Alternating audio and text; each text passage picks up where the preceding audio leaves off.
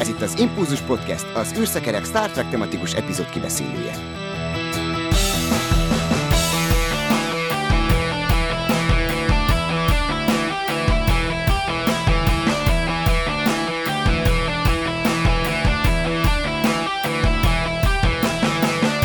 Hát köszöntjük az összes kedves hallgatót ismét, és üdvözöljük Ketlint a fedélzeten, akivel az Elkéstél Dix című epizódot beszéljük meg. Szervusz, Ketlin! Sziasztok! És hát nincsen Impulzus Podcast Dave nélkül. Szervusz, Dave! Sziasztok! És Ketlin azt mondtad, hogy Klingon hajókat fogsz nekünk bemutatni, mert hogy ö, olyan hírünk jött, hogy ö, egy speciális, ha jól tudom, Comic-Con exkluzív, Igen. felfüggeszthető Klingon hajót jelentettek be a Hallmarkék, és én azt hittem, hogy ez karácsonyfa dísz, de aztán rám szóltál, hogy nem, nem, nem kell várni az ünnepi szezonig, pedig a múltkor is valami karácsonyi témát, azt hiszem itt a kalendáriumot Uh-huh. veled beszélgettük pont, de ez egy mindenhova kifüggeszthető Klingon hajó. Én erről egy szót nem tudok, sajnos ez nekem vak volt, pedig ö, hát a Star Treknek sok területe érdekel, de a hajók azok valahogy engem mindig hidegen hagytak, képzeljétek el, viszont Ketlin, akkor átadom neked a terepet, és aki csak hallgat minket, az lehet, hogy akkor most váltson át a YouTube-ra, vagy a Facebookra, hiszen bemutató, élő bemutató következik. Akkor ezek szerint Így van. Hát nem tévedte egyébként nagyon sokat, mert a Hallmark Ornament régi verziója, ami pont is van itt nálam, egy ragadozó madár, annak Mhm. van ilyen kis kifüggesztése, ez, amit rá lehet tenni karácsonyfa díszre. Hát konkrétan az eredeti verzióban ezek az űrhajók úgy néztek ki, hogy rá lehessen tenni a, a ekte a fára, van kis felakasztó gombja egyébként, ott látszik, és, és ott lógtak a fán. Tehát ezt annól így reklámozták egy az egybe, még a dobozán is egyébként. Az látszik, hogy karácsonyfás az egész. Úgyhogy ezt eredetileg tényleg így csinálták, úgyhogy jogos az érv. Ugyanakkor most már teljesen megváltozott, mivel most már al- alapból megveszik a rajongók, nem csak azért, hogy karácsonyfára aggassák, tehát ez még egy ilyen régi 80-as, 90-es évekbeli verzió, tehát ez a ragadozó is nagyon régi. Viszont most jön a komikorra, a New Yorkira, és hú, nem tudom most hirtelen melyikre, de a New Yorkin is lehet majd kapni Comic Con exkluzívnél. Ezt a ragadozó madarat 35. évfordulója a Hazatérés című filmnek. Szép kis festése van. Akkor ez a Bounty. nagyon- Igen. És, és a negyedik filmről készül majd egy ragadozó madár, és azt lehet megvenni. Limitált példányszámmal, jól néztem, nagyjából 10 környékén lehet kapni. 10 darabot állítanak elő, 35 dollár darabja, és személyenként egy ember vásárol. Tehát, hogy egy ember vehet egy darab űrhajót. Igazából ez azért, mert ez óriási biznisz. Ezeknek az űrhajóknak már többszöröse az értéke, mint amennyire én megvettem. Tehát veszel egyet bontatlan, hibátlan csomagolásban, most 35 ér, és 10 év múlva eladott 300 ér. Dollárért. Mm. Tehát Nagyon, ez olyan, nagyon-nagyon... mint a új generációs konzol biznisz, hogy Így felvásárolják, van. aztán tolják. Ez pontosan olyan, vagy bármilyen figuráról beszélünk egyébként, vagy Lego szetteknél van hasonló, hogy a kibontatlan Lego szettek. Ugyanakkor nem csak azok a Klingon hajók vannak, hanem például itt van egy nagy Battle Cruiser, a Star Trekből szintén. Mint látható, ennek már nincsen karácsonyi kivezetése, hogy világítson. Egyáltalán is jó kis Mhm.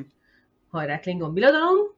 Illetve hoztam egyet, ami ugyan nem Hallmark, ez pedig az Eagle az egyik ragadozó madara Klingon. Ez már egy sokkal modernebb kialakítás. Nem is tudom melyikben volt, ez talán a jövőben, vagy... Őszintén nem tudom, űrhajó, Klingon, és nagyjából itt elvesztettem a fonalat, és be kellett szereznem, de ezt ajándékba kaptam a barátnőmtől. Illetve itt van nálam egy a 30. évfordulóra kiadott eredeti Enterprise. Ez viszont fémből, tehát ennek a minőségét lehet nagyjából várni a Klingon ragadozó madárnál. Ez fém, ez szép nehéz, és van hozzá, ez a kedvencem, egy picike, picike komp. Te mennyire kis cuki már? Tehát nekem, nekem ez a kedvencem, illetve ehhez az Enterprise-hoz van, hát nem tudom mennyire lehet ezt majd hallani, de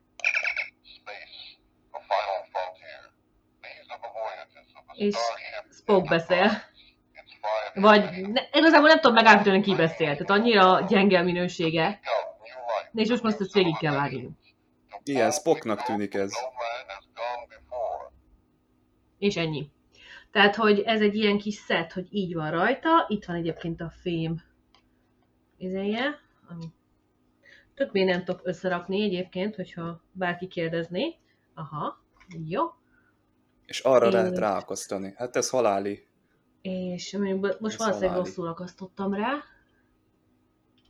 És. Most mindenki a hajón így elborult, mint amikor rászkódás, rászkódás van, és akkor mindenki jobbra-balra dől rajta. És, Na, hát és akkor így te is úgy be tudsz nézni a, a képernyőn, mint a Ó, Q. igen. Az nagyon búj lenne egyébként. Úgyhogy így, így nézni ki, tehát nagyjából ilyen minőséget várok én ettől a Klingon ragadozó modártól, amihez már beregisztráltam, hogy majd én is meg tudjam vásárolni, mert elvileg online is lehet kapni, csak nem egyszerű, egyszerűbb online megvennem, mint New Yorkbe utaznom.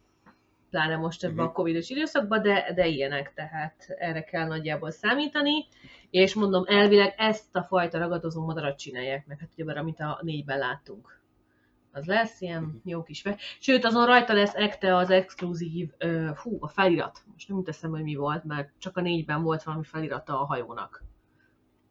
És Hát az a, esetleg a rajta lesz. Bounty, amit elkeresztelt Dr. McCoy. Lehetséges, de nem, nem, nem tudom, őszintén nem vagyok benne biztos, mert ezt viszont csak egy rajongói videóban látszódott róla.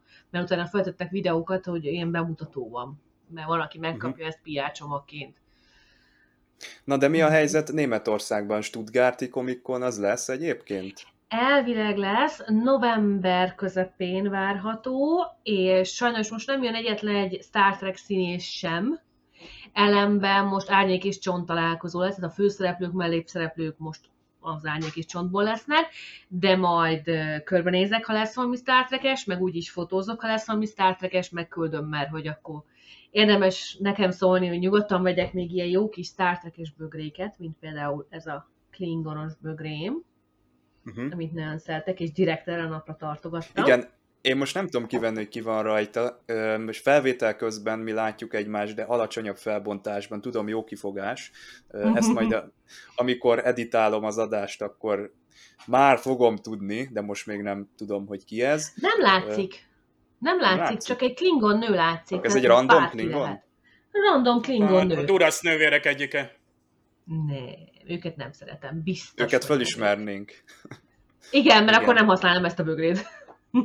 De ez a Stuttgartikon, ez egyébként eredetileg is novemberben lenne, vagy ez nyáron szokott lenni, és eltolták? Hát ez Nem, érdekes kérdés, mert volna amikor, lenni. igen, augusztusban volt kétszer is, amikor én voltam, ugyanakkor a Covid előtti Igen, Attila arról- is Igen, együtt voltunk, csak nem tudtunk nyáron róla. ment. Ugyanez a bögréje neki is megvan, csak nem Aha. tudtunk róla. Majd legközelebb már összehangoljuk, nem lesz többet ilyen. És, és aztán áttették novemberre. Aztán beütött a Covid, és emiatt nem lett megtartva a múltkori novemberi, úgyhogy most nem tudom, hogy ez most augusztusnak vagy novemberinek számít, de már a vírus előtt tervezték, hogy áttolják novemberre, amikor kicsit hűvösebb idő van, és őszintén nekem jobban tetszik, mert az épület iszonyú meleg volt. Tehát mind egy üvegépület, és mint egy katlan. Tehát brutális volt az egész, úgyhogy nekem kifejezetten tetszik, hogy novemberben van. Úgyhogy reméljük, reméljük marad is, és reméljük le lehet nagyon hideg lesz. Azzal még soha nem volt baj, tehát eh, ritkán fázok konokon, mert akkor meg úgy olyan jelmezt vesz az ember, hogy azzal meg ne legyen gond. Legalábbis Ja. én. Aha. én. Én erre figyelek, hogy én az időjárást is igyekszem bekalkulálni, de persze vannak, akik nem, és szerintem egy megfázás nem érdemes így kockáztatni, vagy egy súlyosabb betegséget. Minden esetre novemberben remélhetőleg lesz, és remélhetőleg én is tudok menni, és akkor majd küldök fotót, meg írok, meg beszélünk róla, meg hasonló. Uh-huh. Na, hát ez nagyszerű. Ö, szerintem libbenjünk tovább, mert vannak még itt a héten érkezett események. Simon Pegg dolgozik a Galaxy Quest folytatásán, mint hogyha egy sorozatról lenne szó. Mit jelent ez ugye, hogy dolgozik? Hát íróként, mert ő ugye ilyet is tud. Tudjuk például, hogy a Star Trek Beyondnak is ő volt a, az egyik társírója, és itt is, mint hogy a társírói pozícióban lenne ő, de ezen kívül én nem tudok erről sokat. Ti hogyan képzelnétek el egyébként a feltámasztást, mert minthogyha valami olyasmit olvastam volna a cikkben, hogy ilyen 2009-es Star Trek film szerűen ö, is el lehetne ezt a dolgot vinni, tehát ö, régi karakterek is feltűnnének, de egy új csapatnak adnák át a stafétát. Ez is egy lehetőség. Vagy ti hogyan tudnátok ezt még jobban esetleg megcsinálni, vagy hogyan gondolnátok el, ha rajtatok múlna?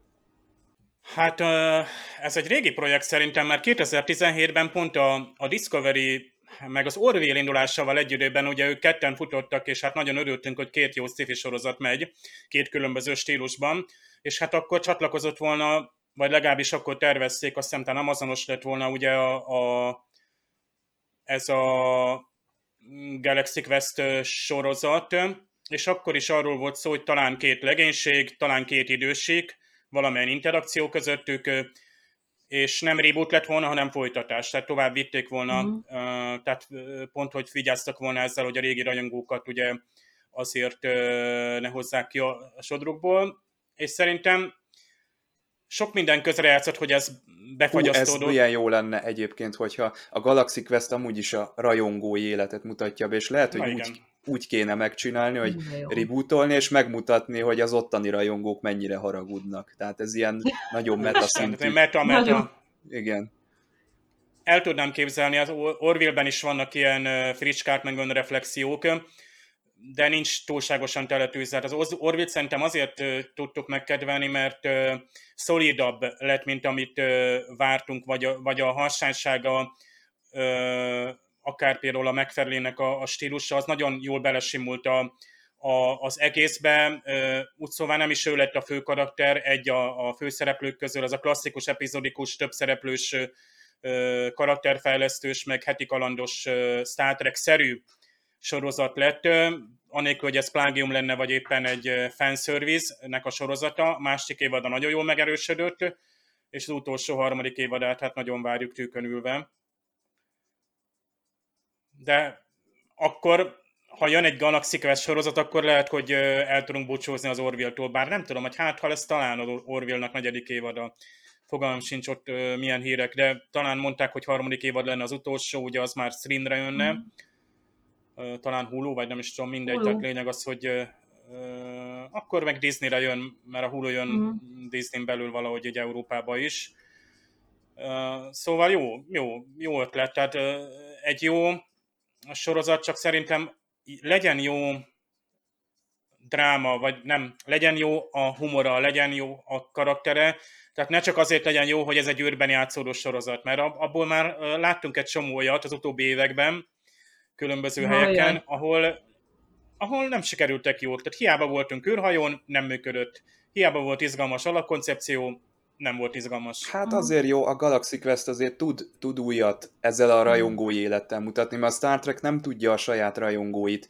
Volt rá próbálkozás szerintem a Voyager-ben is, vagy Voyager-ben, mindig Voyager ezek egyébként, sajnos ez megmarad bennem. Voyager-ben, amikor a Doki Mert 170-szer elkezdett... így mondták a főcímben. Magyarországon. Igen. Ennyi. Emlékeztek, amikor a Doki elkezdett énekelni, és sztár lett belőle az egyik bolygón. Az Igen. kicsit úgy a rajongói, meg úgy a hírességeknek a dilemmáját bemutatta, de úgy nem tudja előhozni ezt a kérdést, mint a Galaxy Quest, és szerintem ezt kéne még mindig előtérbe helyezni, hogyha Galaxy Quest folytatás lenne. Közben itt rákerestem, és Georgia Pritchett nevű írónővel fog együtt dolgozni, Simon Pegg, úgyhogy akinek mond valamit az ő neve, akkor ők ketten uh-huh. szerintem dolgozzák ki Avenue az 5, ha nem tévedek, mert én viszont megnéztem őt, és az Avenue 5-ot én egyszerűen abba hagytam. Pedig lenne, kéne adnom esélyt neki. Ugye ott Hugh Laurie, de még itt Phillips is föltűnt. De én uh-huh. az űrhadosztályt is, a Space Force-ot is befejeztem, pedig ott is se jó volt az alapszituáció, a humora egyszerűen nem jött be. Hát ez van, hiába, hogy űrhöz van köze, vagy a űrprogramhoz, mm. vagy a sci de... Hát mondjuk az űrhatóosztály ez nagyon... Hú, akartam mondani. az Office főszereplőjének a humorát, meg az Office készítőnek a, humorát. Steve Carell, köszönöm. Tehát Steve Carellnek a humora egyébként, tehát az, az, az sajnos egyértelmű volt az... Csak a, a helyszín más. Igen, hát igen, az vagy bejön, vagy nem, az, igen. az a karakter. Igen. Én mondjuk nagyon örülök, mert én Simon Pegg-től szó szerint mindent láttam, amit csinált valaha az életben, és, és eddig sosem csalódtam benne. Tehát mint íróként azért ő, ő keményen benne volt. Nick frost szinte közösen írták a Polt, azért az mekkora rajongói meta sorozat, az egész egy az egyben. Tehát ennek megfelelően én nem félek attól, hogy a Galaxy Quest az ő kezében van, sőt a Star Trek 3-at is ő pufozta ki élvezhető verzióvá.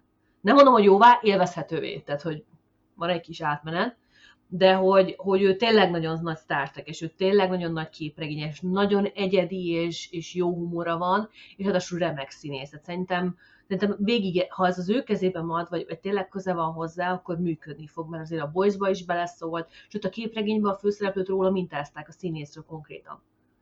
Tehát a, a főszereplő kisrácot, aki az elején meghal a barátnője az, a Simon Peggről lett, csak aztán kiöregedett a szerepből, így ő az apját játszotta el teljesen jogosan egyébként.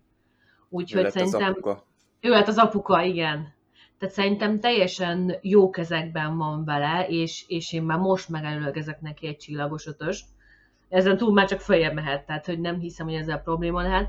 És sajnos az Orville az a harmadik évaddal véget is fog érni, mert nagyon drága a Foxnak, és nem akarják pénzelni, ami borzasztóan sajnálatos. De ebből igazad volt, Dave, hogy talán így könnyebben el tudjuk engedni, mert számomra nagyon-nagyon megkedveltem az Orville-t is, és talán, ha jön egy ilyen kvázi pót, mint a Galaxy Quest, ami nem pót, de valahol mégis, mert szintén a Star Trek ír, szintén a rajongók, a humor, de közben meg nagyon komoly témákat, mert azért, azért mind a Galaxy Quest, mind az Orville előszedni. Úgyhogy ha ezen a vonalon adnak, szerintem nagyon nem tudnak mellé lőni. Hát reméljük, hogy tényleg jön is, mert azért többször találkoztunk már az utóbbi 5-10 évben ezzel, sőt, amióta ugye a Galaxy Quest megszületett, azóta mindig napirenden van, vagy terítéken van, hogy most akkor jön valami folytatás, film lesz, sorozat lesz, mi lesz belőle. Reméljük, hogy ez nem a sokadik feledésbe merülő plegyka lesz csak. Figyelem! A műsorban spoilerek bukkanhatnak fel.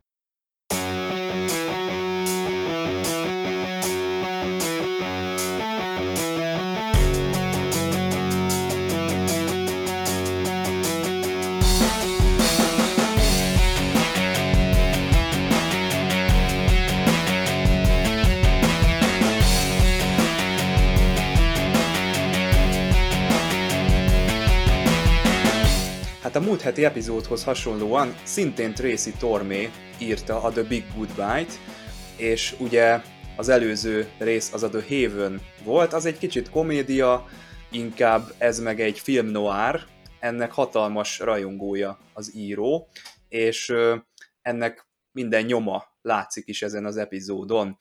Hát a beszélgetést természetesen Kathleen és Dave társaságában folytatom, én pedig Csaba vagyok, ez az epizód szerintem úgy jó, hogyha HD felbontásban tekintjük meg. Én arra megállapításra jutottam, hogy én sose tudtam ezt úgy igazán értékelni, amíg nem néztem most meg ezt a Blu-ray-en, mert ez a mocskos város, meg ez a lepukkantság, ennek az összes részlete, ez így kidomborodik, és valahogy hatalmasat ad hozzá a hangulathoz, úgyhogy én azt javaslom, hogy mindenki tekintsen bele, hogyha valaki nem tud angolul, akkor mondjuk csak tekerjen bele a Netflixen, és akkor nézze meg a, a vonatkozó jeleneteket. Én azt mondom, hogy nagyon megéri, és sokat hozzáad a, az egésznek a hangulatához. Viszont a holofedélzet az nekem sosem stimmelt a, az öntudatra ébredő karakterek miatt, az, az egy furcsa kérdés. Tehát itt már most vannak olyan szereplők, akik fullosan minden tekintetben életformának tekinthetők, és ennek a dolognak a súlya, ez úgy ledobódik a, a, az egész Star Trekről, meg a karakterekről. Ugye Picard a végén az egy nagyon jó jelenet egyébként, amikor mondja a kollégája, hogy mi történik, hogyha te elmész létezni fog ez a világ, nekem a feleségem meg a gyerekeim várnak otthon, az egy nagyon súlyos dolog. Aztán Picard azt mondja, hogy hm, franc tudja, és kilép az ajtón, és onnantól kezdve ez a probléma számára megszűnik létezni. Van egyébként például a Voyager-ben a, a Dokinak egy természetes fejlődése, hogy hogyan vív ki újabb és újabb jogokat magának, de én még ott is hiányolok egy olyat, hogy a, a doktor mondjuk álljon ki egy, egy holofedélzetes, nem tudom, változtatási javaslat mellett, amiben kimondja, hogy ne lehessen írni olyan holoregényt, amiben ilyen öntudattal rendelkező lényekkel játszunk. Egyrészt etikailag nem stimmel, másrészt életveszélyes, hát láthatjuk, hogy Ferhévönben azt hiszik rájuk, hogy valami mesebeli lények, talán még ki is akarják őket nyírni, de nagyon érdekes ez a kérdés. Kíváncsi vagyok, hogy ti hogy gondoljátok ezt.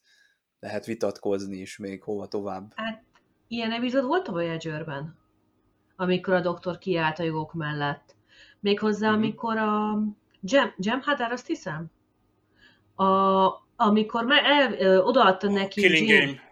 Igen, odaadta neki Jane Igen, igen, igen. Ja, igen, de az nem a Jam Hadar, hanem a... Nem a Jam Hadar. Az egy más, Má... másik Igen, faj. igen, nem jut eszembe a nevük, de úgy néznek, mint hasonlítanak a Jam Hadarra a, a hajóik. A haroginok, nem? Haroginok, ez az, köszönöm. És ugye a haroginok olyan prédát használnak űrállomáson, amik éreznek, és tudattal rendelkeznek. A haroginok és a Delta akkor... Quadráns Jam Hadarja. igen, most már én így állítom, és most már mindenki együtt kell értenie vele, kész de hogy, hogy ott kiáll a doktor az ellen, hogy ez, ember, hogy ez embertelen. Tehát, hogy így nem, nem reagálhat érző lényekre. Tehát ebből a szempontból uh-huh. van ilyen épizód, csak mondjuk egy-két percet foglalkoznak vele, mert hát súlyosabb gondok is vannak ennél. Uh-huh. Úgyhogy, úgyhogy ebből a szempontból a Doki kiáll ezzel kapcsolatban, hát csak gyakorlatilag csak őt kapjuk, mint holoszereplő, akinek öntudatra ébred és érzelmei vannak, mert csak két epizódunk van a TNG-ben is, ahol ugyebár a, Moriarty öntudatra ébred. De az is egy, egy algoritmus hiba miatt. Tehát szerintem túl korán hozták be ezt, a, ezt az önálló életre kelő, önálló gondolatról, fantázia, vagy nem is tudom, hogy mondjam ezt, hogy ez még nem az önálló gondolat, de hogy valami olyasmi, a szikrája. Még nem kaptunk ötös robotot, még, még a villám előtti ötös robotnál tartunk, de már közel járunk.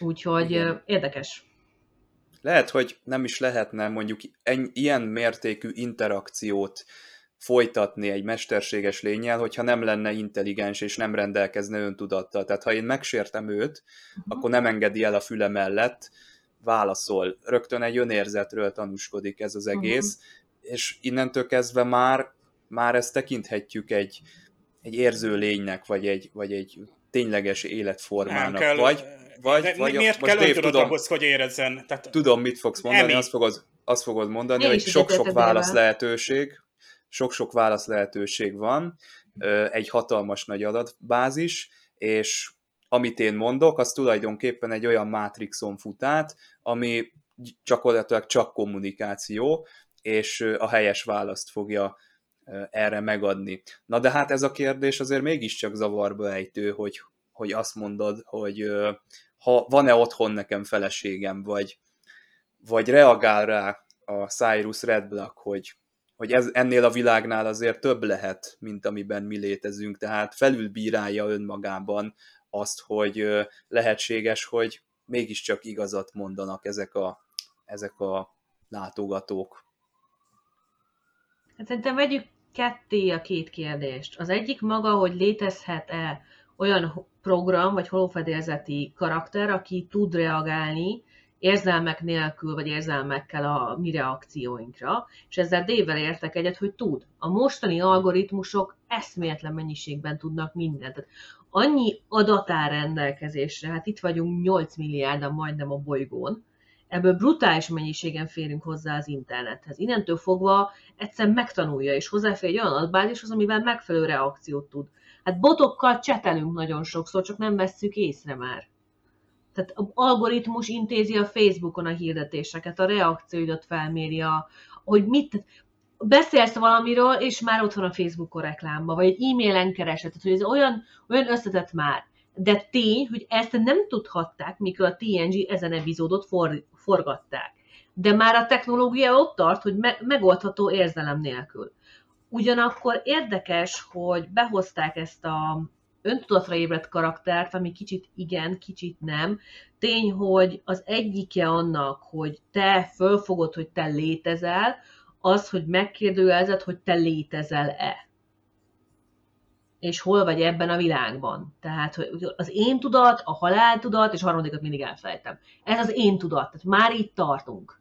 Meg a haláltudat is, hogy vajon meg lesz. Tehát, hogy ez már szerintem túl hamar jutottunk el ebbe a történeten belül, szerintem. Írói hiba. Tehát uh-huh. itt, itt most uh, lehet, hogy visszavonom, és igazat tudok Csabának, hogy uh, mert amit most Kathleen mondott, Kathleen az nagyon egyértelmű, hogy a, aki tudatában van saját létezésének, a határainak, meg tudja különböztetni magát a őt körülvevő valóságtól, vagy annak a, a, a mienségét föl tudja fogni, tehát ahhoz tudatosság kell. Ugye ezért nem mhm. beszélünk az állatoknál öntudatról. Tehát az állat nem tudja úgy lehatárolni magát, pláne személyként értelmezni magát, miközben szimulál bizonyos érzéseket, érzelmeket. Tehát igen, és kettőn a mögötted zajló színjátékra célzok egyébként. Ez, igen, értem, értem. Mondjuk nekem egy all-time favorit ez az epizód, ez egy nagyon kedves, valószínűleg egy elsők között megnézett epizód, és nyilván megaragadott a, az a, az a hangulat, amit a Picard kapitány is ott, ott uh-huh. a tisztársa is csodálkoznak, és, és vele együtt úgy örülnek, hogy a kapitány így föl tud oldódni, és ennyire érzelmes. Ez Picard karakteréhez nagyon sokat hozzáad. Már nem az a szikár uh-huh. ember, aki távolságot tart a legénységtől. Ha a legénység látja, hogy őt valami feldobta és boldog, tehát egy ilyen természetes viselkedést, az növeli az ő neki az integritását, a személyiségét, közelebb viszi a, a többiekhez, és hát a Pikárral együtt belépünk, meglátunk egy takarítónőt, teljesen olyan, mint ott lennénk. Uh-huh. A filmnoárnak a kellékei, ugye az eső, sötét van mindig, a fennfatál van, ugye, akit meg is ölnek, és Pikárnak kéne nyomozni, mint ugye, hát ő most ugye Humphrey Bogart lett volna, tehát itt, itt gyakorlatilag Igen. egy máltai solymot interpretálunk kvázi, tehát itt jönnek elő, a, tehát rengeteg utalás, hogy a megszerzendő tárgy, a rejté, a rendőrségnél lévő haverfelügyelő, jó zsarú, rossz zsarú, tehát tele van azokkal a mondhatni, hát nem klisékkel, hanem azokkal a motivumokkal, amik, amiket a néző ismerősnek tart, és egy csomó filmsorozat eljátsza nekem a, a Magnum jut eszembe, hogy ott is volt ilyen fekete-fehér ráadásul filmnoir epizód, és jól tudom, ezt is fekete-fehérben akarták leforgatni, mm. és uh, talán pont az volt a, a kifogása, a, most nem tudom, rendezőnek, producernek, hogy a holofedélzet nem változtathatja meg a belépő élő valós személynek a, hát a megjelenését. Mondjuk a voyager már ez előfordult, de ott van például a rúzsnyom. Pikár uh-huh. magával viszi a rúzsnyomot. Vagy a Cyrus Redbook nem rögtön oldódik fel. Mindig van a... egy kis rúzsa holofedélzeten ilyen esetekre. Mm, egyébként a ruhász, ruhánál is vannak gondok, mert néha azt hiszem a holofedélzet ruhát is ad rád, vagy ezt nem tudom, lehet, hogy rosszul mondom, de a Voyager Szerintem ez, erre is képes. Igen, ez a holofedélzet, ez még nagyon korai, uh-huh. ne, nem áll össze az a következetesség, amit később látunk a későbbi sorozatokban. Ugye Wesley Crusher is azt mondja, hogy hát nem óvatosan kell itt csinálni ezt a beavatkozást, mert ha nem vigyázunk, akkor eltűnnek a bent lévő karakterek. Már nem a holokarakterek, mhm. hanem a legénység. Tehát így ez fullosan ijesztő. Tehát gondolj bele, hogyha valami energiakiesés van, vagy ingadozás, akkor lehet, hogy rá van írva a holofedélzetre, hogy hát bocs, de akkor meghalhatsz, tehát így eltűnsz vele együtt. Igen, ez borzasztó Ez azért nem annyira nem annyira hát egy vidám park sem veszélytelen, most gondoljatok, Disneylandben is igaz. van olyan, hogy keményen ugye megforul veled a, a hullámvasút. Olyan, Valaki olyan, úgy is marad néha-néha. Azért a híradóban látjuk, hogy uh-huh. megáll a ja. hullámvasút a legrosszabb helyen, és ott lógnak az emberek a, a tetején. Azért az hát, nem egy már jó buli. Hát de van különbség, van. hogy megáll és leszednek, vagy egy az egyben meghalsz. Így, puff. Igen, mondjuk az igaz. Tehát... Ez a felturbozott holofedélzet, itt van egy kis logikai hiba, mert jön a bináros epizód, és uh-huh. a binárok turbozzák fel, vagy javítják fel, ezt az upgrade-et ők csinálják, és megjelenik például Minuet karaktere, Igen. aki egy, egy érzelmes és hologram minden eddiginél valóságosabb. Tehát ott lép be először az a hologram, aki interaktívan reagál például arra, hogy Pikát francia. Egyébként ez itt is előfordult, uh-huh.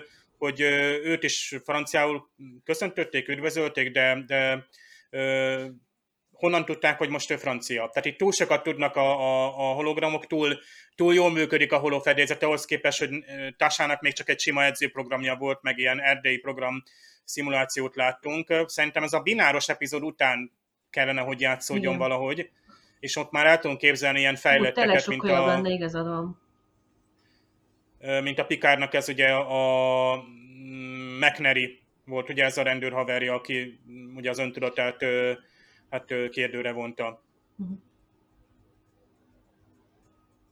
Hogy ja, a remastered, még arról hagy beszéljek, Csaba, ne haragudj, de nekem Nyugodtan. is a remastered nem is tudom, hogy jutott pont most eszedbe, hogy nézzük a HD felbontást. Hát nekem ez volt a legelső TNG epizód, amit HD-ben néztem, amikor kijött ez a TNG remastered, Hát egy bizonyos német oldalon mindegy, tehát a német nyelvű HD, a Németország megjelent a HD változat, tehát szinkronnal.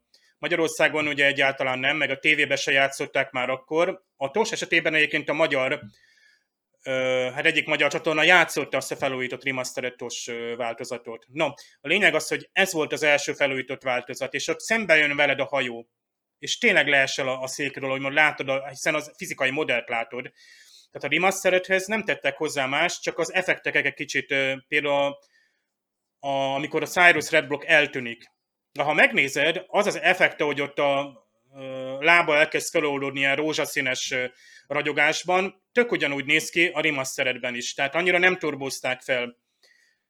Ilyen transporter effektek, fézes uh-huh. sugarakat, ezeket szokták hozzátenni, mert a remastered az eredeti leforgatott filmszavokról dolgozik, amiket a helyszínen forgattak, ezért újra is vágják, és néha a jelenetek egy picit, néha hosszabbak, rövidebbek, egy gond is szokott lenni a, a szinkronnál, de én is csak azt tudom ajánlani, hogy meg kell nézni, és egy ilyen epizódot is fölturbóz. Azt is, amikor Déta gyorsan olvas, egyébként ugyanazt látod. Tehát az eredeti változat, az SD ugyanazt mutatja azokat az oldalakat, néha még főcímeket is el tudsz olvasni, amit a Déta olvas.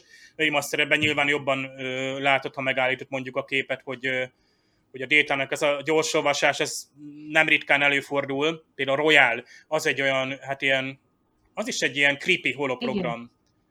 Tehát az, az is, hogy, hogy mióta futtatja ez a szerencsétlen űrhajós, és uh, itt is ez a, ez a sötét hangulat van. Persze Pikár ebben mulat, csak legyint az egészre, hiszen ő neki ez csak egy játék. Egészen addig, amíg ugye az a lövés el nem dördül. Ha már azt az ep- a jelenetet említetted, hogy amiben Déta gyorsan áttekinti a szakirodalmat, abban ugye aki azt ott megállítja, látja, hogy a ö, Dixon Hill regényeknek a szerzője az valójában Tracy Tormé, tehát ennek a, az epizódnak az írója belecsempészte magát a, ebbe a történetbe, és tényleg a máltai sólyomról mintázta a, az egész szituációt, nagyon hasonlít a Pikárnak az irodája, karakterek is onnan lettek átvéve. Ti hogy álltok egyébként ezzel a film noir műfajjal. Én, én tisztán emlékszem, hogy volt egy olyan időszakom, amikor így elkezdtem ezzel ismerkedni, és akkor megnéztem a Máltai sólyom, Sunset Boulevard, ilyen 40-es, 50-es évek, és nekem elég vegyes volt, lehet, hogy nem abban az életkorban, vagy, vagy olyan élethelyzetben kellett volna nézni. A Máltai sólyom az nem is nagyon maradt meg bennem, pedig az ennek a, elvileg azt említik mindig a, a top filmek között, de nektek így mennyire, mennyire mond ez sokat? Hát én kvázi nem vagyok a műfaj rajongója, de szeretem, amikor felhasználják az, hogy kilépjenek a megszokott környezetből. Mint itt a TNG esetében, vagy a, a titkok könyvtársalatban, ami egyébként zseniális, annak is van egy konkrét film noir epizódja, és szerintem a top 5-ben benne van simán az az epizód. Tehát hogy nagyon jó, hogy, hogy igyekeznek ezt a, ezt a nagyon nem mai kultúrát, meg, meg eszközvilágot becsempészni a mai világba, és ez, ez nagyon jól működik, mert jó kis kontrasztot ad az egész, a fekete, fehér, vörös, vörös rúzs, szőkenők, tehát hogy az egésznek van valami, valami hangulata, tényleg a 40-es, 50-es évek, ahogy, ahogy megfogjuk mi a 21. századból, vagy esetünkben a 80-as évekből, és ez nagyon hozzá tud tenni ahhoz, hogy, hogy egyrészt magához az élményhez, meg hogy akkor hogy látták a korábbi korszakot, és most hogy látjuk a korábbi korszakot. Tehát ez egy, most már 30 év távlatáról beszélünk, tehát itt azért már tényleg jelentős kulturális különbségek is vannak. Úgyhogy én inkább ilyen társadalomkritikai szempontból szeretem ezeket nézni, nem, nem azért, mert úgy, úgy nem vagyok a rajongó, de a ruhákat szeretem, meg a sminkeket, úgyhogy...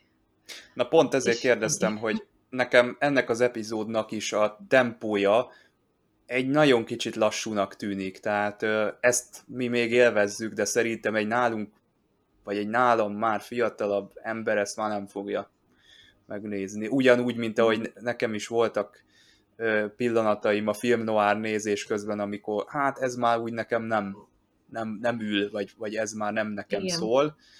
Pillanatok szerintem ennek is megvan a veszélye, ennek az epizódnak, hogy mi itt topzódunk, de, de szerintem hát ez már, ez már nem fog bevonzani rajongókat a, a Star Trekhez. És hát lehet, hogy ez ebből a mindig... műfajból. Igen. Ezért mondom mindig, hogy nem, nem ezekkel szabad kezdeni. Tehát nem a tossal, és nem, is, nem szabad időrendbe haladni a Star Trekkel. Akármennyire szeretem mindegyiket. Elrontottuk Mert... Impulzus podcastbe. Visszafelé kellett volna menni. Ja, nem, nem, én mindig mindenkinek azt javaslom, hogy a Voyager-rel kezdjen, mert ez még mindig emészthető, és egy teljes Igen. egész. Ha az nem tetszik, semmi nem fog tetszeni, tök mindegy, mit csinálnak. És hogy utána egy kis Discovery, mert azért az kis friss, kis üde, kis tempós és, és látványos, és utána az már, az már tudja, hogy megfogod. Hogyha már azt megnézed, akkor minden jöhet, akkor kezd el az előről. Úgyhogy szerintem az is számít, hogy mikor nézzük, vagy kik nézik. Mert persze lassú, uh-huh. de, de ez meg jogos, mert ez meg a, az időszakot is bemutatja, mind a 80-as éveket, mind amikor a noir volt a 40-50-es években divat. Igen, e, e, ez szerintem még a tost is megelőzi, tehát uh-huh. a to- tosban én ritkán éreztem azt, hogy hú basszus, ez lassú lesz nekem, mert 60-as évek. Tehát én, én nekem még az átmegy pont a léc fölött, de ez a, ez a 40-es évek, ez már nem megy át.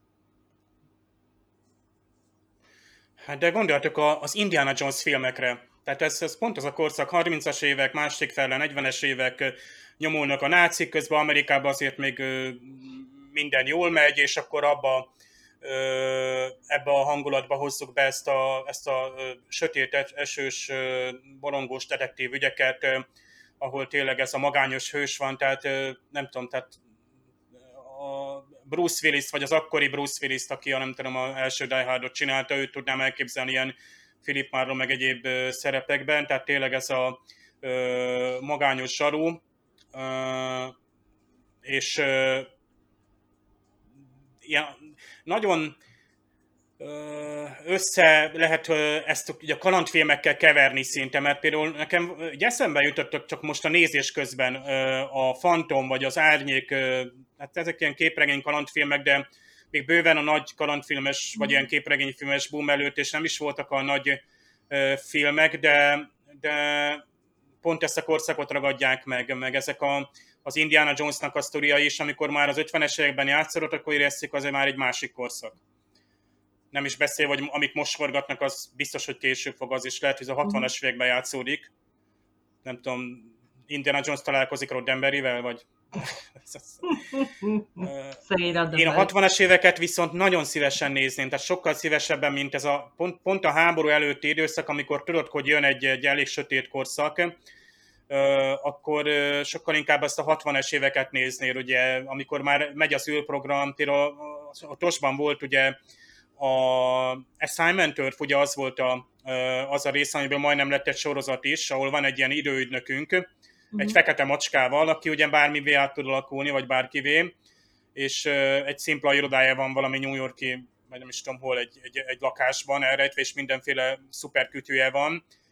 Tehát olyat inkább el tudnék képzelni, tehát tényleg ez a inkább James Bond-szerűt, mint ezt a, a, a filmnoárost, viszont a Picard nagyon jól beleérik. Gondoljatok bele, talán nem véletlenül lett a First Contactba belevíve ez a szimuláció, ugye, a, ugye ott a Picard eléggé szembesül ugye a, az önérzetével, tehát ahogy a borgőt eszköznek használt, és ezt ugye a Lili eléggé számon is kéri rajta. Tehát ugye jön ez az Ahab hasonlat, ugye, a Moby Dick-es parafrázis, és akkor ugye Pikár ugye akkor így ki kell magából. De előtte van, hogy a holofedélzeten, amit egyébként pont a német verzióból kivágtak, gyakorlatilag szétveri az egyik legénységi tagot, aki borgá változott. Tehát ott nagyon kemény éznóatok meg mhm. érzelmek vannak, és pont ebben úgymond kvázi filmnoáros tehát Dixon Hilles környezetbe vagy szimulációba beletéve, tehát nem hiába, nyilván, hogy Picard nem a Sherlock Holmes szimulációt nyitja be, ő neki a Dixon Hill a karaktere, ide menekül, láss majd később a Laxana Troyal is ide uh, bújik el, tehát ez, ez, ez Picard. Tehát megvan a tudjuk a Kimnek meg volt a holofedészes szórakozása, és egyébként ott is azt hiszem az egyik első epizódokban ő is ugyanúgy bajba került, az a holofedélzeten bajba kerülsz, nem kontrollálható és elszabadul, és megsérülhetsz, mert ki vannak kapcsolva a biztonsági protokollok. Ez később jól el van magyarázva, hogy a holofedélzeten valami anyagi dolgok is folynak, tehát mm-hmm. mégiscsak ott megfogsz dolgokat, netán embereket, mert azért valljuk már be, és a Deep Space Nine bevallja azért férfiasan, hogy Quarknak a holoszvítje gyakorlatilag egy vörös lámpás negyed. Persze ott lehet repülőszimulációt és kémes programokat futtatni, de hát azért valószínűleg javarész más szimulációban eltőznek ott a, az hát. emberek, és ott valami fizikai Deep környezet is kell, valami ezt a szép haptikus visszajelzés, vagy nem tudom, mert az a levegőben nem is tudom, tehát hogy táncolsz valakivel mondjuk egy holofedélzeti partnerrel? Tehát azért... Hát ezt bemutatta egyébként a Voyager-ben, amikor a Tom Paris azt mondta, hogy maga ja, hogy fogadás. Nem arra gondolok, hanem még egy, egy ja. rövidebb jelenet volt előtte, hogy hát maga hogy fog itt műteni, maga csak egy hologram, és akkor ja. így pofon vágta a Periszt. így, így, Jó, mert akkor tényleg tudja állítani a paramétereit, keménységét. Igen, igen. Egyébként ez a film noir szerintem tök jól modernizálható, tehát az a lassúság, meg ezek a nehezen emészthető paraméterek, amiket említettem, ez nem is a műfajnak a sajátossága, hanem a 40-es évek film készítményeinek, produktumainak a, a sajátossága, hogy keresik a máltai solymot, vagy keresnek valamit, és akkor hatszor visszamennek az irodába, nincs ott, mégis ott van, még sincs ott, ilyen nagyon nem, nem ilyen, tehát aki hozzászokott a mai blockbusterekhez, az, az elunja az életét, és itt is egy kicsit ez jelenik meg, de hogyha ezt úgy mai dinamikában, mert maga a setting, ez, hogy egy sötét város, mindig éjszaka van, mindenki ö, nyomorult, femfatál megjelenik, ez, ez hatalmas nagy ö, dolog, ez egy nagyon, nagyon hangulatos, ö, hogyha ilyeneket lát az ember, és hogyha ez megfelelő tempóval párosul, akkor, akkor tök jó, és én egyébként egy kicsit még most a filmesztéták itt aztán végképp csukják be a fülüket, kicsit ide sorolnám a, a Tim Burtonnek a Batmanjét, mert az is egy kicsit ilyen ö, ö, egy olyan világot mutat be, ahol ugye nem nagyon merült fel ez a fenntartható fejlődés, ez a végtelen iparosodott, és hoz mellé ez a gótikus stílus, ez bemutat egy ilyen hasonlóan sötét 40-es, 50-es évekre tendálható körülbelül világot, ami szerintem, és ott annál a filmnél is az van, hogy az állam leesik a settingtől, amikor mutatják, még ráadásul ott ilyen rajzolt város is van szerintem, de annak a filmnek is azért érezzük már a, a, a korát, amikor pedig az 1989, uh-huh. tehát még ez az epizód is ö, szerintem korábban készült, mint az, de, de lehet már érezni szerintem, hogy, hogy vannak ilyen. Persze ezek olyan dolgok, hogy simán megnézzük, de azért úgy benne van a fejünkben, hogy igen, ma már ez nem ilyen. Na viszont ugye itt van egy rovar társadalom, amit nem nagyon látunk a képernyőn, ez költségvetési okoknak köszönhető, én viszont azt mondom, hogy jobb is így, mert én nem tudom elképzelni, a, az az eredeti elképzelés valamilyen darásszerű, uh-huh. ilyen kaptárban élő, kollektív tudatú lényeket írt le. Lehet, hogy egy kicsit már túl zsúfolta volna ezt, a, ezt az epizódot, és megjelent volna itt a film noir mellett egy ilyen agyfasz skifi, ráadásul ezt a rovar lényeket nem is biztos, hogy meg tudták volna olyan minőségben csinálni, Igen. hogy, hogy hogy az, az jó lett volna. Még a, a Xindik az Enterprise-ban is ugye CGI-jal lettek azt hiszem ott produkálva, és ma már ránézve, hát nem, nem annyira, ráférne egy remaster arra is talán. HD-ben HD-ben elmegy az Enterprise, ott elég. Én most néztem Igen. újra az egész Enterprise-t így HD-ban is, és mm, tetszetős, azért élvezhető. Tehát a, semmi van gond a hajókkal, effektekkel. Néha kicsit túl simák a textúrák, de, de én azt hiszem, hogy hát 20 éves, 20 éves sorozatról beszélünk már Jézusom. ott is, amikor elkezdődött. Még itt a holofedélzet, tehát ahogy Pikár belép, tehát kinyílik az ajtó, és tényleg ott így rétegről rétege be, behaladsz a városba, és az autók, a, tehát annyira autentikus, tehát ahogy bemutatják ezt, hogy a, a folyosóról belész, és még látod a folyosót, és kifelé látsz, be, belátsz a holofedélzetbe, ezek nagyon jó megoldások, hogy ismerjük azt tipikusan, hogy még látod az ajtót, aztán eltűnik az ajtó, és teljességgel a virtuális környezet betölti a látóteredet, úgymond kiterjeszti, tehát elhiteti veled, hogy tehát lehet, hogy tényleg nem kell itt haptikus, meg mozgószőnyeg, vagy nem is tudom, hogy oldják meg ott is, hogy nagyobb legyen a, a tér. Egyszerűen csak az érzet, ahogy már egy egyszerűbb VR szegényesebb grafikával téged bele tud helyezni, tehát ilyen immerzív, hogy az ott lét, a jelenlét megvan. Hát itt meg a zajok ott vannak, a, körbevesz a, az egész hangulat. Lehet, hogy ilyen párát is szórnak rá, meg nem tudom, ha mondjuk eső esik. Tehát ez a ilyen sétaszimulációt tudnék elképzelni. Az első holoferészek valószínűleg ilyenek lesznek, mint már most is vannak ilyen Unreal 4-es programok, hogy körbe sétálsz egy lakásban, vagy a Titanic fedélzetén, és nem uh-huh. csinál semmit effektíve, vagy valami egyszerű kalandprogram, és, és csak körbenézel és felfedezel, rácsodálkozol a, a, a világra. Tehát már ezzel is szerintem kikapcsol a hordófedélzet, mert teljesen elvisz ebből a mondjuk nagyon kényelmes, meg szép az Enterprise-ek, kitesz téged abból a, a, a, a környezetből, és lehet, egy csomó dolgot ezzel oldasz fel. Nem hiába hát kapitánynak is úgymond elő van írva. Igen, anélkül, hogy kitented, hogy nem, nem külülsz vissza a kozba, nem külülsz vissza a smogba, nincsenek bogarak, amik megcsípnek, vagy allergiás szezon, tehát közben mégis ott, hogy a hajó biztonságában, tehát egyébként erre jó a holófedélzet. Tehát legalábbis nekem, nekem ez tetszik benne, hogy én, én ha lehetne, én mesterséges környezetben élnék minden nélkül. Se por, se ez semmi. Az, hogyha, hogyha van ilyen technikai fejlettség, hogy ennyire valósághű, meg ennyire jó, akkor innentől kezdve eltolhatjuk a mély filozófiába, hogy hát honnan tudjuk, hogy nem egy filozófiába, filozófiába? Honnan tudjuk, hogy nem egy szimulációban élünk? Nem a Matrix? Hát még senki nem ajánlotta fel a kék vagy piros bogyót. Úgyhogy, de egyébként a holofedezetre még van egy hasonló ö, ke- kezdeményezés, mondjuk így, a Mandalori. Amikor forgatták a Mandalórit, azt nem sima zöld háttérről vették fel, hanem gyakorlatilag egy vetített hátteres kis kamerás, meg, meg tük, ne, nem tudom, nem értem, nagyon bonyolult és nagyon új technológia, hogy az Letfon. még egy szintlépés, ugye? A letfa, igen, hogy az még egy ilyen szintlépés a, a holofedélzet fele.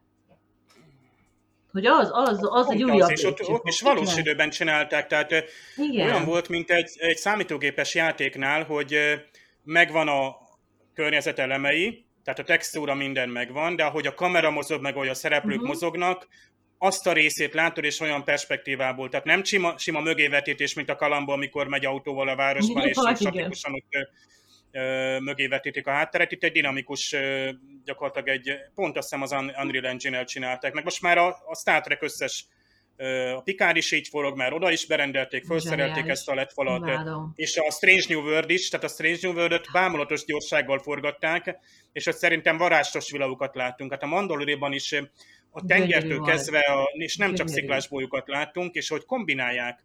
Uh-huh. Ott volt, aki füstöt látott a háttérben, és azt hitte, hogy a stúdió ég. Tehát valamelyik, most ez lehet, hogy csak egy anekdota ott a forgatásról, uh-huh. vagy egy kis reklám, de nem lehetett megkülönböztetni a helyszínen sem, hogy hol kezdődik a letfal által kivetített, mondjuk ott is volt egy épületrész, vagy a hajónak a hátsó részét a letfal mutatta, még a hajó első része volt a modell és hát ha egy bizony, hiszen a kamera azt vette föl, és azt került rögzítése, utólag már nem volt CGI, tehát a, a színésznek nagyon, nagyon sokat segít. Elképesztő. Ja, és a ballonkabát.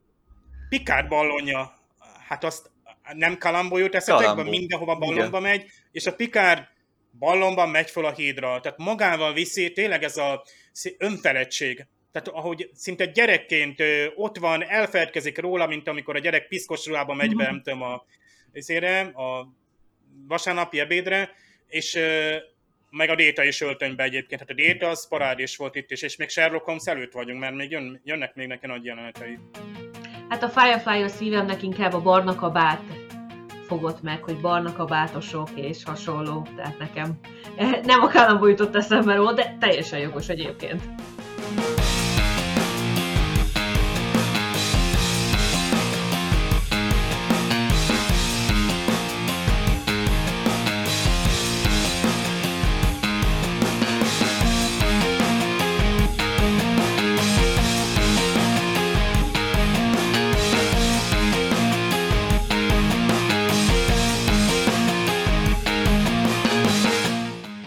Pikár kapitány nyelvtan órán, vagyis fonetika órán vesz részt, és ezt hát, három nyelv, három különböző módon interpretálja, miszerint ugye a haradáknak a nyelve az micsoda borzalmasra nehéz, és Pikár mondja, hogy nem erősség a helyesírás. Amúgy miért lenne az? Tehát a 24. században ír még valaki? Hát már ma is alig. Tehát mi, mikor írtatok ti utoljára, tehát kézzel? Egy banki aláíráson kívül, de most ne térjünk ki erre, hanem arra, hogy Pikár kapitánynak hát bizony a kiejtést kell gyakorolnia, és hát ilyen példákat mond, hogy szörnyű ez a nyelv, és Troy megvigasztalja, hát mi meg ugye a, a, az aztán írjuk zével, és Pikár ugye mondja, hogy ő esznek írná, ugye, tehát ugye itt egy hasonlás, zöngétlenedés van a magyar nyelvben is. A német szinkronban, ugye, hogy néztem ott meg a, a König szót hozzák föl, ami IG, tehát G van a végén, de König tehát ott is egy zöngétlenül ejtik ki. A G-nek egyébként az erős H az öngétlen párja, a magyar nyelvben nem létezik. A németben megvan ez a hang. Az angolban meg a, a knife szót mondják kés, ugye KN, és akkor nyilván ugye néma ugye az eleje. Ugye megszoktuk gyerekkorunkból, hogy néztem a Knight Rider-t, de aztán kiavítottak a osztálytársak ez egyébként jó, mert kis nyelvi zseni, hogy mind a három szinkron nyelv, vagy mind a három nyelv más, más szót mond, és mindegyik jó. Példa. Aztán a tépszó is előfordul, amit nagyon szeretünk az eredeti sorozatban, akkor fordul elő, amikor valamilyen adatrögzítésről beszélnek, nem feltétlenül kazetta vagy szalagos rögzítés. Itt például arról van szó, hogy ugye Déta mondja, hogy láttuk a felvételeket a, a haradákról, ugye a korábbi találkozásról, és nem, nem kéne -e újra nézni.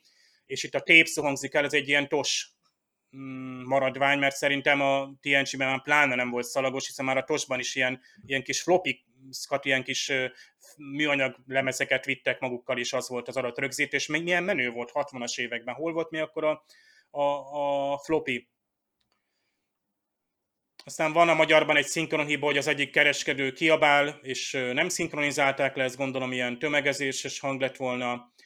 És hát Détának a napbarnitottsága ugye jó sokat napozhatott, hizgat a Nice Ten, és hát ugye Dél-Amerikából jött Déta, egyébként nem tudom miért Dél-Amerikát találta ki ott Picard, meg miért kell magyarázkodni amúgy Détával kapcsolatban. Tehát ez az, hogy a, bemegy egy furcsa élő szemei a horrorfedélzetre, és a többiek regisztrálják, hogy ők furcsa. Miközben a détát nem lenne szabad észrevenni, mert nem szabad a valós személyen reagálniuk. Tehát a, a Picard az Dixon Hill. Még ha piros, nem tudom, harisával megy be, akkor sem szabad észrevenni, hogy mi van rajta. Ezért az is hiba, logikai hiba, hogy a, a, a nő, tehát aki fölbérli, ő észreveszi, hogy Pikáron egyenruha van hogy ez az elvesztettem egy fogadást, nem lenne szabad észrevennie, mert a holofedész szereplő nem reagálhat a valós világra vagy személynek a, a kinézetére mondjuk. Tehát ez megint túlfejlett volt a, a hologram. Aztán itt uh, van egy macska az epizódban, de a magyarból ez kimarad, ugye uh, well, well, look what the cat dragged in, ugye mit uh, cibált be a macska. Ezt akkor mondjuk, hogy lám, kit hozott be a szél, mit, manapság mindent összeord a szél, és akkor itt megint kell magyarázni, magyarázkodni, hogy Déta honnan jött. Egyébként Détának ez a bogártos stílusa, ez a hája, dok, dok történ egyébként a németben, tehát uh, magyarban meg hello, doki, mi az ábra, tehát ez a tök laza Déta, amelyik teljesen elüt a, a személyiségétől. Nyilván itt Déta megint leutánoz egy korszakot, elolvasta az összes Dixon híregényt, megvan a szituáció, a karakterről, hogy egy ilyen személynek hogy kell ott viselkedni, és hát egyébként Pikárnak tök jó, hogy semmi kifogás, hogy a Data egyszer csak becsatlakozik. Hát annál inkább ugye a, a Crusher dokinak nekem tetszettek ezek a kis, kis flörtölések, ezek kis aranyos szituációk voltak. Természetesen Data, mint annak idén c ugye a, a Millennium Falconon állandóan rossz helyen volt, meg a többi szereplők is. És ha már itt a többi szereplő, itt, itt volt egy folófedészi karakter, egy ilyen sergeant, aki hát bizony azt mondja a Crusher Dokira, amikor ott ilyen csinosan megjelenik, hogy you're a pretty hap looking broad, ami, hát ha azt a szót megnézzük egy elég nagy szótálban, akkor ö, többedleges jelentésben laza erkölcsi nő, tyúk ö, jelentésben is szerepel, dögös egy spiné, ugye ezt mondja a magyar, egyébként jó stílusban így hozzáadja. Persze Crusher Doki nem sértésnek veszi, hanem inkább ilyen hízelgésnek, és le is nyeli a rángóját ugye ennek hatására. Nagyon jó az Enterprise-nek az említése, mi szerint ugye hát bizony egy hölgyel kell találkozni Picard kapitánynak, ne feledjük, hajók, űrhajók, angolban, németben is nőneműek.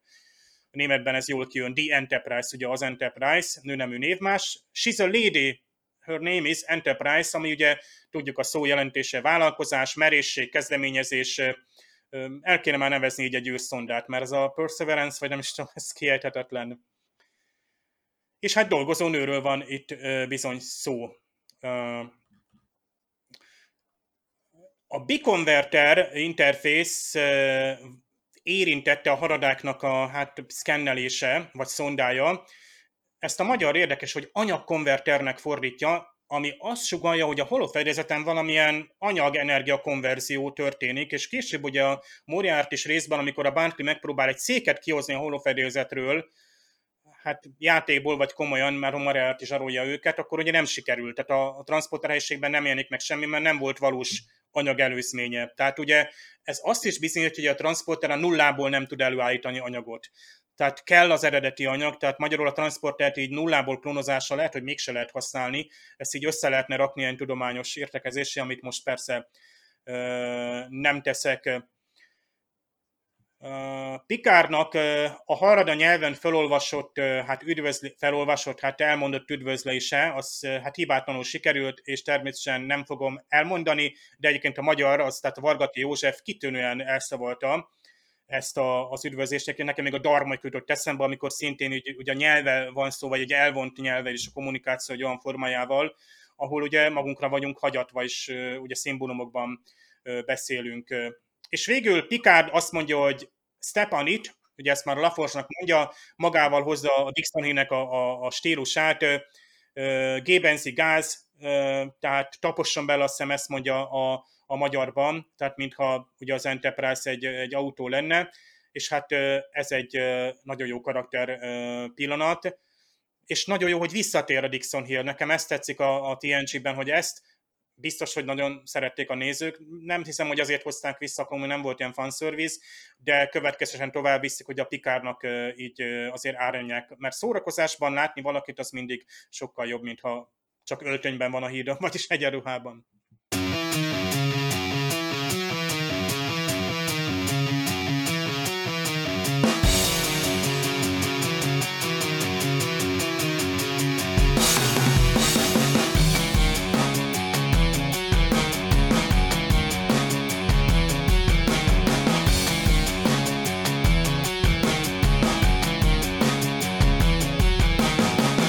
Hát megszületik a holofedélzetes epizódnak a fogalma, és nagyon-nagyon sokszor lesz még ilyen, de szerintem nem kopik úgy el, vagy, vagy nem erodálódik annyira, mint mondjuk számomra a tüköruniverzum.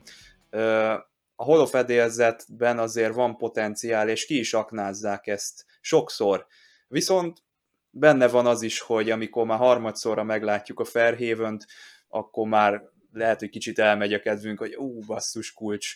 De azért ott is történnek jó dolgok, tehát például amikor Janeway kitöröl egy feleséget, akkor is felmerülnek itt a dilemmák, hogy mit meg nem lehet csinálni egy, egy szerencsétlen holokarakterrel. Azért Janeway az nem volt egy szívbajos ember, tehát ő a, a doktorral is az ő személyiségi jogainak a, a kivívásánál is sokszor megküzdött, de persze támogatta is a, a kollégáját. Ö, ahogy mondtuk itt közben, lehet, hogy ez a tempó az, ami az időtállóságnak egy kicsit útját fogja állni ennek az epizódnak a nézése közben, viszont maga a hangulat az úgy kellett, mint egy, nem tudom, tehát kiszakadtunk végre a, a megszokott hajó környezetből. Nagyon jókor jött az első évadban, én azt gondolom ez, a, ez az egész. Tehát én a magam részéről azt mondanám, hogy ez, ez kifogástalan. Ami egy kicsit ugye egy zavarba hoz minket, ez, a, ez az öntudatra ébredés, és ennek a ugye Picard által kicsit félre söprése az, epizó, az epizódnak a végén, de hát ez nem tudom, David írói hibának nevezte ezt. Én lehet, hogy egy kicsit tudatosabbnak vélem ezt, ezt felfedezni, vagy, vagy én megadnám a Tracy Torménak azt, hogy ez direkt tette bele, hogy egy kicsit gondolkodjál el, amikor felállsz a fotelből, hogy ilyen is van. Egyébként nekem Dave-nek a szinkronos érdekességek közben az ütötte meg a fülemet, hogy hát a holok karakter az nem reagálhat az én kinézetemre. Hát igen, milyen lenne, hogyha videójátékozás közben megszólalna az egyik NPC, hogy hát nem tudom, itt pizsamában ülsz a fotelben, úgyhogy ne hozd itt nekem az észt. Tehát az valóban, valóban egy furcsa szituáció, de egyébként a holofedélzeten lehet, hogy növeli a beleélést, és növeli az egész szituációnak a valóságosságát, hogyha valamit mond rá a, a holo karakter, úgyhogy ebben a tekintetben én mondjuk nem látok ebbe problémát, csak kérdés, hogy mennyire szeretnénk a, a szórakozást ennyire interaktívvá tenni. Ugye, amit az előbb mondtam videójátékkal, az lehet, hogy azért nem hiányzik nekünk, tehát, hogy fullosan reagáljon nem a játék karakterünkre, hanem saját magunkra, tehát ahogy mi kinézünk, vagy ahogy mi csináljuk a dolgokat, és lehet, hogy tehát ugye ez a hangvezérlés a telefonoknál, szerintem ez se egy olyan népszerű dolog. Nem, én például soha nem használom ezeket a diktálásokat, vagy hogy vagy Hey Siri, vagy hogy az Xboxot úgy kapcsoljam be, hogy, hogy Xbox, vagy nem tudom. Tehát ezek nekem valahogy nem jönnek természetesen. Aztán lehet, hogy a fiatalabb generációnak igen, de ez kérdés, hogy szórakozásban meddig szeretnénk elmenni. Hogyha bemegyünk a holofedélzetre, akkor szeretnénk-e, hogy ennyire odaadóak legyenek a karakterek, vagy jó nekünk az, hogy megszokott szövegsablonokból válasszuk ki az általunk adott interakciókat, vagy az általunk kigondolt válaszokat, mint mondjuk egy mai RPG játékban. Úgyhogy ez egy jó kérdés, ugye kicsit a videójátékoknál is azt érzem, hogy van egy jól megszokott ergonómia, ugye a kezünkben van a kontroller, és szerintem rohadtul konzervatívak vagyunk ezzel kapcsolatban, tehát vannak mindenféle VR, jó, ott bejön az is, hogy sokba kerülnek ezek a cuccok, de én azt veszem észre, hogy a videójátékozás, mint olyan, az úgy nem nagyon akar kiszabadulni a, a sablonjai közül, tehát úgy, úgy még mindig ugyanúgy csináljuk a, a dolgokat, és nem,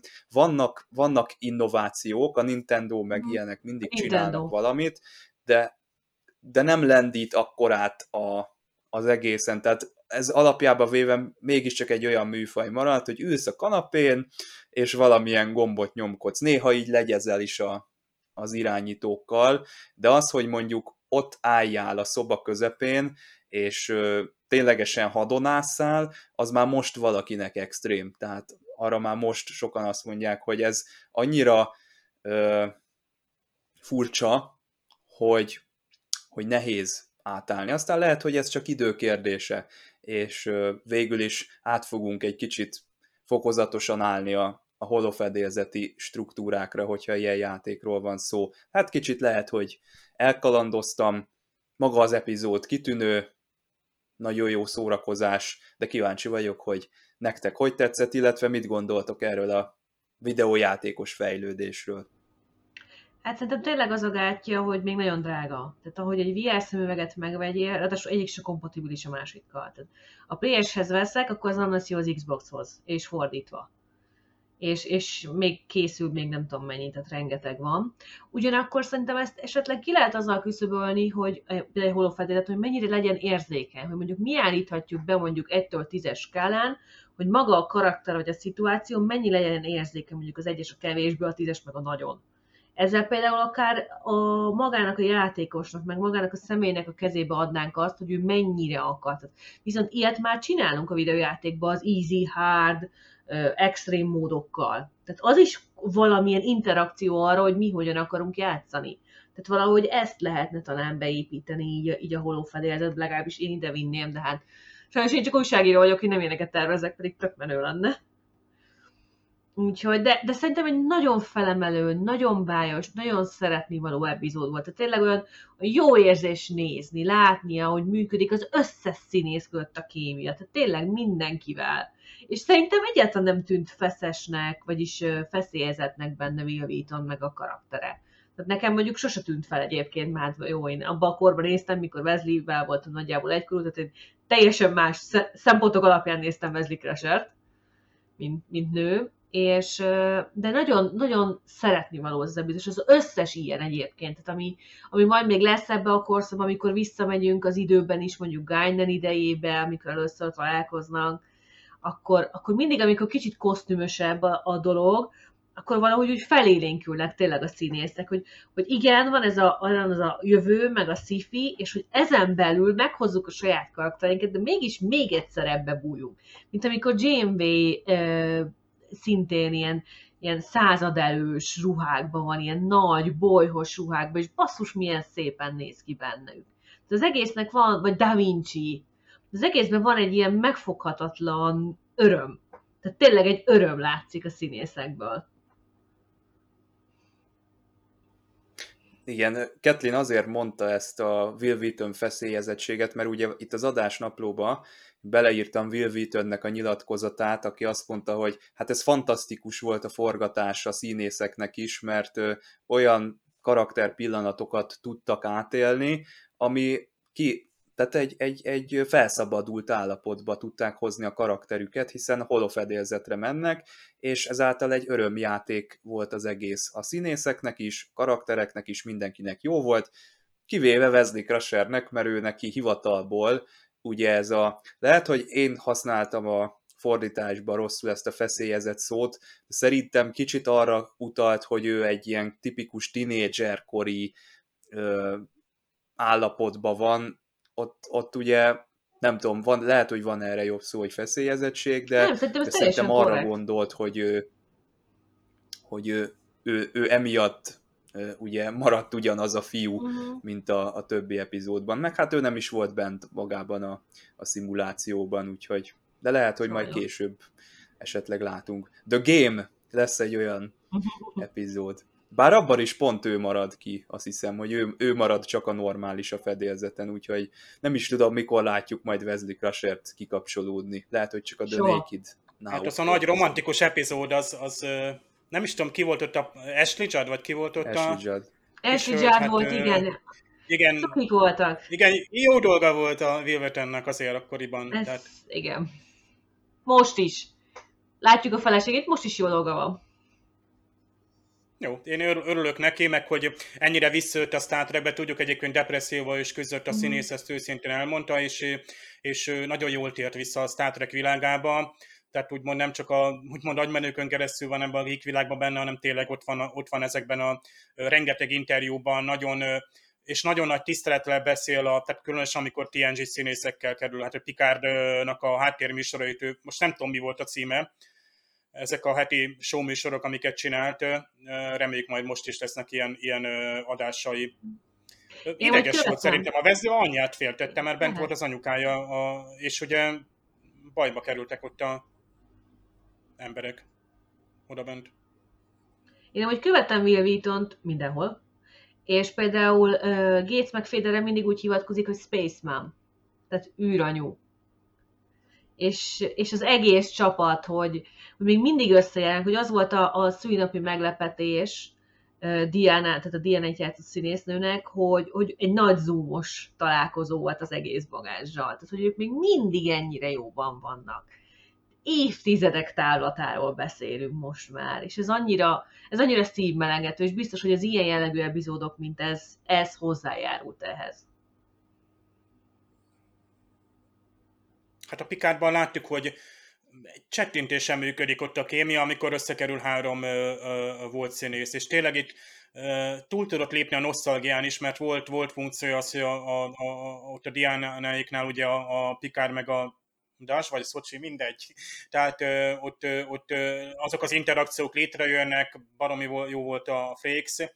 Hát meg Frakes ott van rendez a, a, a mindenben, ott van ő is, tehát meg Lower Decks-ben ott van egy hónap múlva mindjárt itt van és jön, Jaj, és látni fogjuk a Titánt is, tehát szóval jó, hogy ez így még így működik. De Attila sokszor elmondta itt nekünk is adásban, hogy itt hatalmas családról van szó, akik között nem hiába, hogy mai napig ez, ez így működik. Tehát ha ők valahol összekerülnek, hogy tényleg az a, az a buli, vagy az a családi újraegyesülés. Na, hát jövő héten újra egyesülünk a Data Lore című uh-huh. epizód kapcsán. Hát az se lesz semmi, azt hiszem, hogy Brent Spiner több szerepben, az mindig jól sül el. Még a Star Trek Picardban is ennek szemtanúi voltunk, de hát a TNG-ben is ugye az, az idős Sung, illetve Lore, ezek kiváló karakterek. Dév, azt hiszem benned szakadt valami szó, úgy látom. Ezt lehet, hogy majd vitatni fogom. De amúgy jó karakterek, tehát meg a színész is remek, ezt, ezt, de hát majd jövő héten, meg utána. Na hát akkor kellemesen fel tízelted a, a hallgatóinknak a figyelmét. Jövő héten vitatás lesz Dév részéről. Hát akkor hallgassátok jövő heti adásunkat is, meg nézzétek is, hogyha még arra is lehetőségetek adódik. Sziasztok! Sziasztok! Sziasztok!